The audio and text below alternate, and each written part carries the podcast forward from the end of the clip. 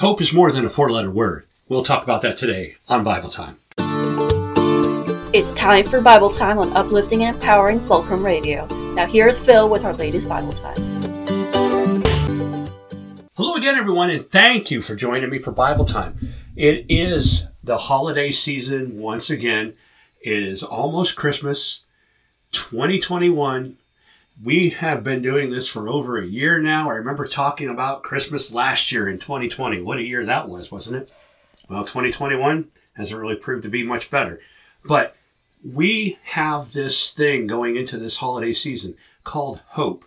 Now, what is hope? Is hope saying that I hope we make it till the end of the year? I hope the coronavirus goes away. I hope I can pass this test. I hope I can succeed in my job. I hope. No, that's not the kind of hope I'm talking about. Because with that hope, when you say, like, I hope that I can get through this day, that means that in some ways you're doubting that you'll get through this day. But when you know that God has promised to get you through the day, then, hey, I have this hope that I can get through this day. That's the difference. In Romans 8:25, the Apostle Paul says, when we don't have what we hope for, we wait for it patiently. What was he talking about? Well, let's think back here. In Romans chapter 8, he's just finished up Romans chapter 7. In Romans chapter 7, he's talking about some struggles. He says, the very thing I want to do, this I don't do. Who can attest to that? Stand in line, I'm first. But you know what?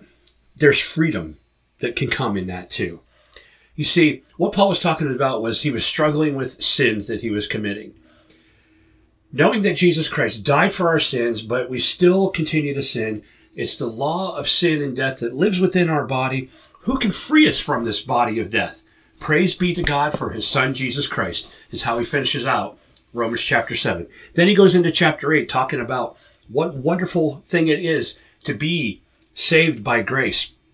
He's trying to tell the Romans, you know, we have this hope that we can hang on to. This hope, which is not, I really hope that this comes through for me. No, this is God has promised it. It's gonna be. But when we don't have it, we wait for it patiently because we know it's coming. So what is the hope that God has given us? That the virgin will be with child and will give birth to a son, and his name shall be called Emmanuel. And the government will rest upon his shoulders. And this hope is, you, O Bethlehem, are no less than any of the others, for out of you will come this Messiah. This hope is that by his stripes we are healed. That is the hope. Our hope is in Jesus Christ. Folks, I'm just going to bottom line it for you. The meaning of life is to serve the Lord God and to love him and to do all that he commands and find in return the hope of salvation, eternal life in Jesus Christ. That's it. If you don't want to accept that, then live your life and have this hope in your life, but it will end. But my hope is in you, O Lord. Your hope, I hope, is in the Lord. I did that on purpose. So what I'm saying is this holiday season, we have tremendous hope.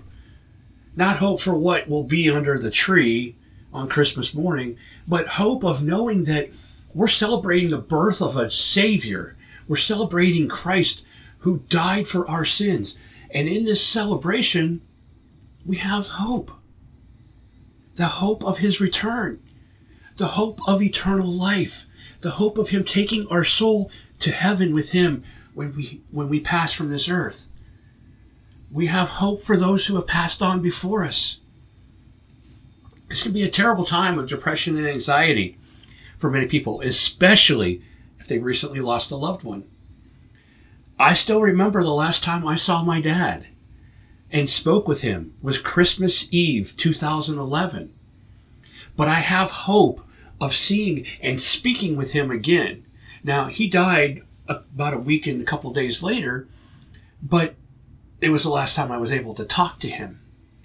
But I have this hope of talking to him again. Not hoping that I hope I get to do it, hoping that I know I'll get to do it because I know he's in heaven and I know I'll be in heaven someday and I'll get to talk to him again.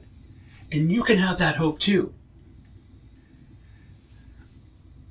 That hope that we have is the hope of Jesus Christ. It is knowing that he died for us. It is knowing that he rose from the grave for us.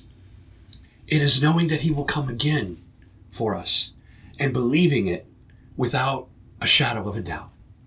That's what real hope is. And I hope you enjoyed this show, because that's your Bible time for today. I hope you enjoyed it, and I'll talk to you again all real soon. God bless.